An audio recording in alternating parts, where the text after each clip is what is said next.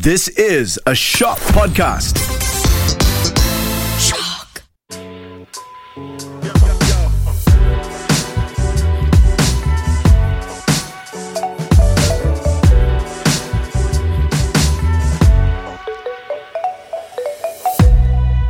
Hello, everyone. This is Jed, Hey everyone, this is Jonathan. and you are listening to our podcast from grit to great. Yay!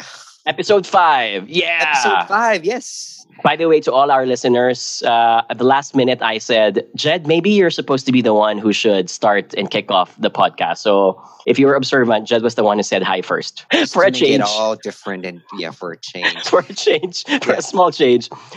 Jed, it's been three to four months since we've been enjoying a quote and unquote normal life. Yeah. And in the Philippines, we started hanging out more outside since uh, the end of February, Mhm. and it's already the end of April. mask on. we're still we're, on. we're still wearing our masks on, but it's been three months now, and I am so used to this that I don't know how this is gonna go back again to a lockdown situation. I hope it doesn't. The one thing I'd like to share as an update in my life is I have been getting a lot of face-to-face engagements these days, which I'm so happy. I finally have the stage. I finally have that problem of my clicker not working because I have some clients who didn't put batteries inside the clicker. Those small things, I missed them for two years. The audiences, the free coffee, I hope that it just keeps on getting better. How about you? What's new in your life? Well, I just gotten back to playing sports. So I have been playing tennis for a while now. And Mhm. because of the pandemic, that was obviously put to a halt. And it's been probably like three, four years since I have not really played tennis. And it's been quite nice, you know, to be Mhm. getting back on the court and also going back to the gym. You know,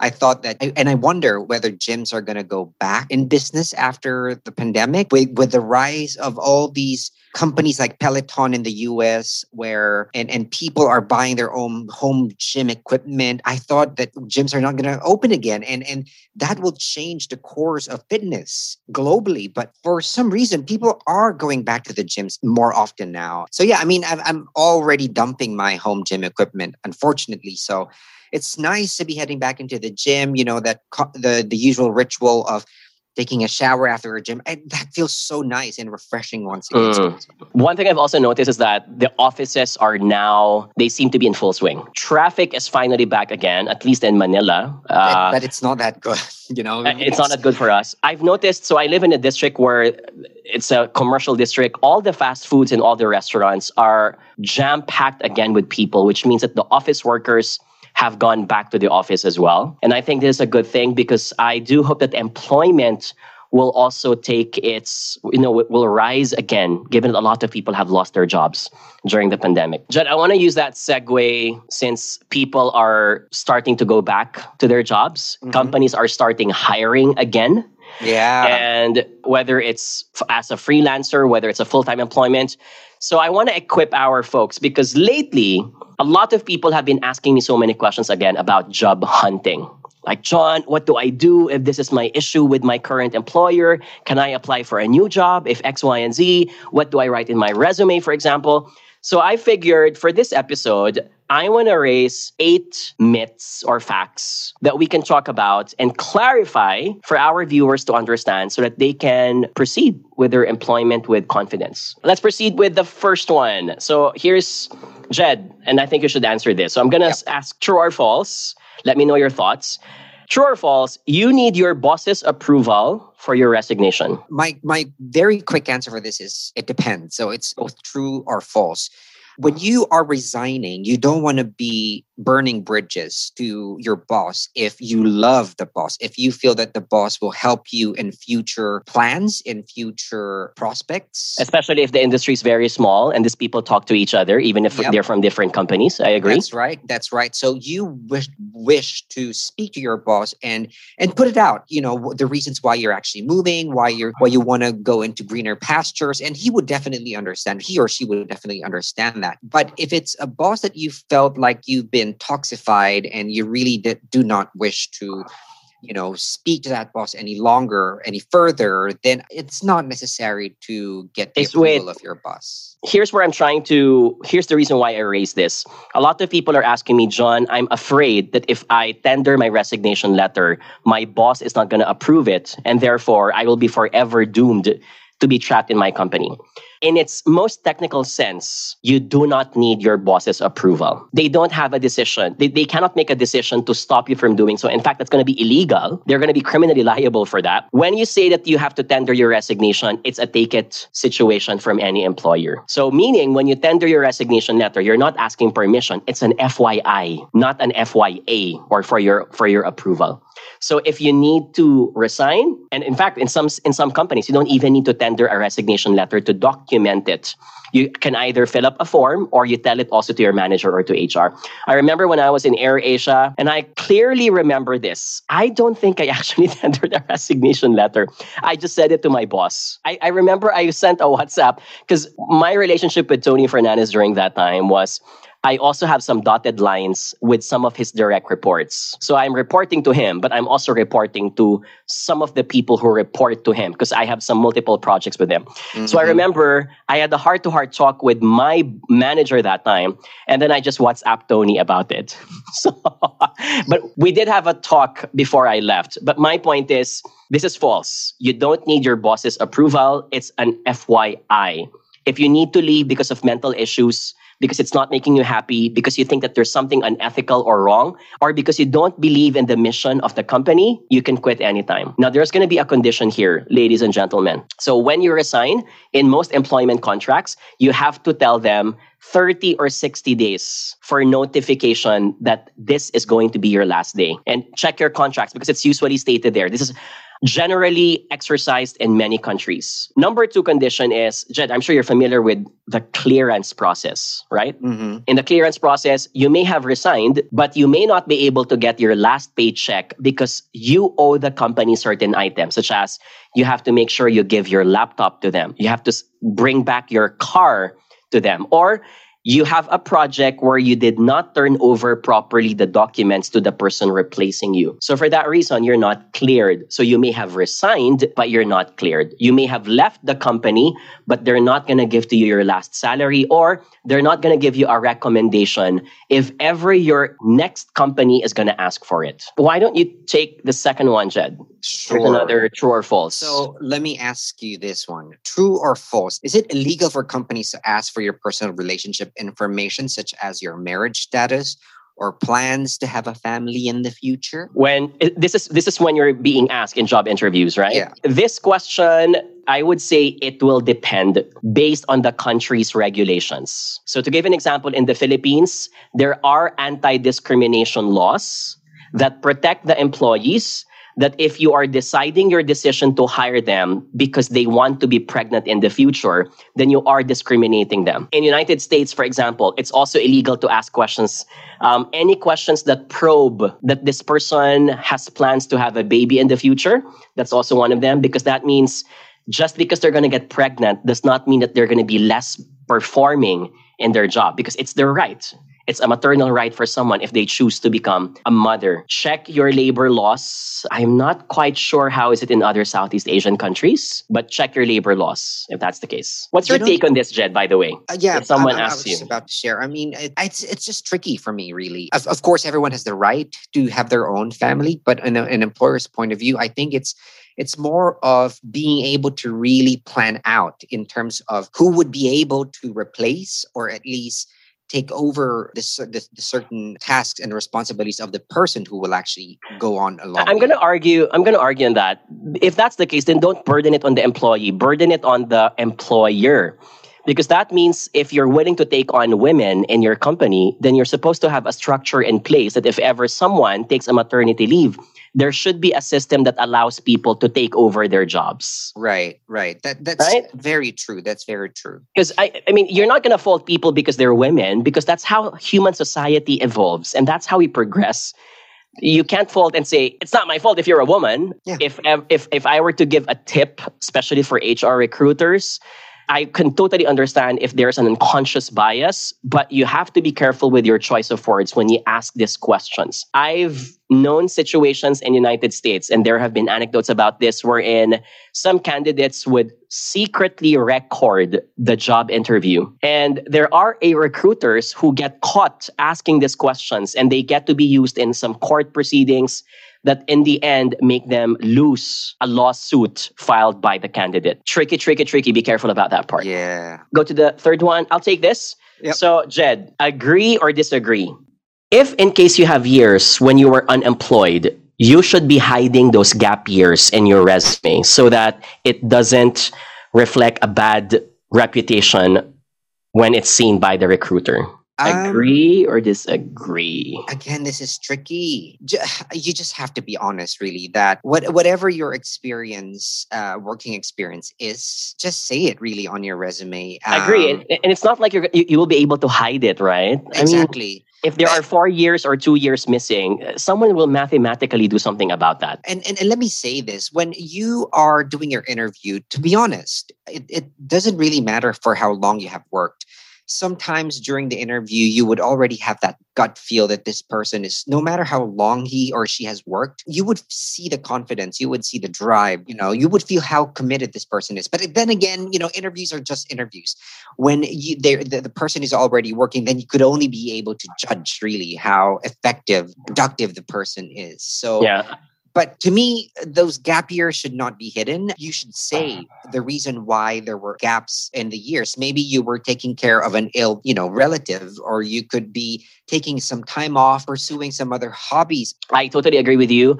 I don't think you should be hiding it. In fact, you can leverage on it to talk about something, to talk about a personal dimension about you Yeah. that that will, can be to your advantage. Those captures could probably be another texture to your personality. You know, you, Mhm. you've been spending that time doing creative arts and trying to- Traveling, yeah, exactly. traveling. Yeah. There's no need to hide, really. Next Yes. question, your turn. Right. Is it illegal to take two or more jobs at the same time? Hmm. in its cleanest sense, in a vacuum, this is false. You are allowed to take two or more jobs, or even three or four, as much as you can, as long as your employment contract allows you to do so, or as long as this is not explicitly barred for the employee. So, again, I'm going to go back to the classic recommendation here. When you take on your employment, check the contract. These days, most employers don't care anymore. Have you noticed that? Have you noticed that, Jed?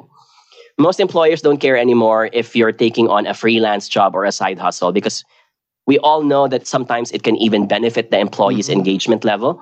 But check if it does not allow you to do so. Because if it doesn't allow you and you've been caught working for another organization, and sometimes I know some people who they've been working with a another competitor of the same company, it can be a reason for breach of contract. And that can be a legal issue waiting for you to happen. When you were employed, Jed, before in the corporate no, world. I mean, no, definitely not, because um, my previous employee uh, employers were big corporate firms, and it's really stipulated on the contract that you're not supposed to take another job other than this job that you're, you Mm. have in the company. Um, but I do know that many architectural firms in the Philippines actually allow taking other jobs outside of their real job, and as long as it's not architectural job, no, Or- it is. It is an architectural Okay. job. So it's more of a freelance job that they're actually taking Mm. on personally. So maybe it's a it's a house of of a, a relative, uh, you know, a house of their friend. So that is possible. And in fact, their managers and bosses are supporting this because it just gives them more drive perhaps and um, it plays out their their creativity in, in another dimension other than Yeah. in the company I agree. Sometimes the second or third job stimulates yeah the skills of the person and it's added income, which improves the So- happiness, the mental wellness of the employee as well. I was just about to say this because you know architects in the Philippines are not really paid well. So the reason why they allow this is because they do understand that people really need some additional income. You know, I'm I'm gonna share something I'm gonna laugh at. So when I won Apprentice Asia, I worked for Air Asia. I didn't know this until someone called me out because there was a time wherein I you know that we, we can do anything that we want, right? During lunchtime. Do you agree? You can do anything you want during lunchtime course, as long as it doesn't stop. So there was a moment where I went out for lunch, but instead of eating for lunch, I did a motivational talk for another company, which I felt like, you know, there's no issue with that because I'm doing it during my lunch period. But problem is that talk exceeded beyond lunchtime. So there was a moment wherein it was 1.30 p.m. or 2 o'clock and I was still speaking and I was I still wasn't back in my desk. One of the audience members was a relative of one of my bosses who was I, who I was reporting to back then. And sorry, I'm coughing right now. And he sent a photo and said, "Hey, Jonathan is here." And he was actually no, he was he wasn't actually mad. He was like, "This guy speaks so well. He's so good." Blah blah blah. And then obviously it didn't work out well for me because my boss discovered that I wasn't working because I was using my working hours during that time. I apologized, of course, for doing that. I was 28 years old. This was like almost 10 years ago. And I'm not proud of it. And of course, I learned a lot from it. But that was also the time when my boss told me, you have to understand, Jonathan, that in your contract, you are not allowed to engage in anything that eats up your current working time for this company. And that's, o- that's the only time that I checked my contract. And there was a stipulation that says the employee cannot engage in other activities during working hours other than the job that they have. Next. Yeah, Okay. go ahead. So, Jed, agree or disagree? You shouldn't be asking questions to the interviewer during your job interview, or else you'll sound assertive or aggressive. You should be asking questions to the interviewer. So Same. Agree.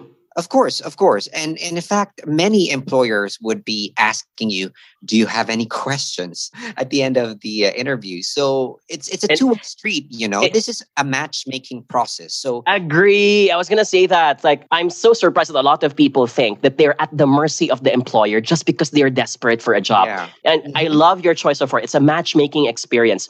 You're there not just to get hired, you're there to discover if this is even the right company for you. So ask questions. Ask questions like one of my favorite questions is I would ask the HR recruiter, so tell me, how long have you been in the company? And I ask it in a very casual tone. But really, my intention is, how have you been in the company and what makes you proud about the company? Because you will really see how they answer the question. If they're really engaged employees, they will say it with so much pride. But someone who's just doing it for the sake of having a job will answer it with no gusto, with no enthusiasm at all. And I get the hint from that part. as an employer, you wish for somebody in your company to be proactive, to be somebody who will be able to take choices and be willing to and be very responsible on taking a decision based on the choices that they make. Mm. And this is very telling if the person that you're interviewing doesn't really ask question that is a, a reflection of what they would be in the company and as an employer you don't want that really Yeah. so yeah I, I, it doesn't really sound aggressive to, to employers let me tell you that it would not sound aggressive when you ask questions in fact as an employer i wish that all the interviewees will be asking questions many questions as many as they can during Agree. the interview yeah Agree, agree. Okay, um, your turn. Yes. So true or false? What do you think? In some companies, your chance of being invited for a job interview is determined by a software. This is sad, but it is true.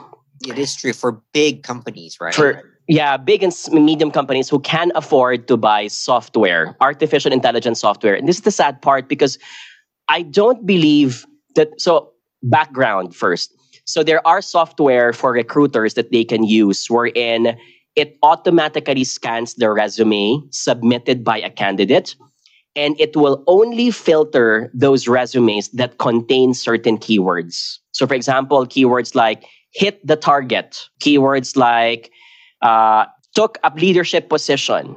So they use keywords because if those keywords are in the resume, it says something about the vocabulary of the person and what they have accomplished in the company, which I think is wrong. And by the way, there are YouTube videos about this. There are YouTube videos wherein the tutorial is about what words are you supposed to be placing in your resume because they are the words that are being looked for by the software.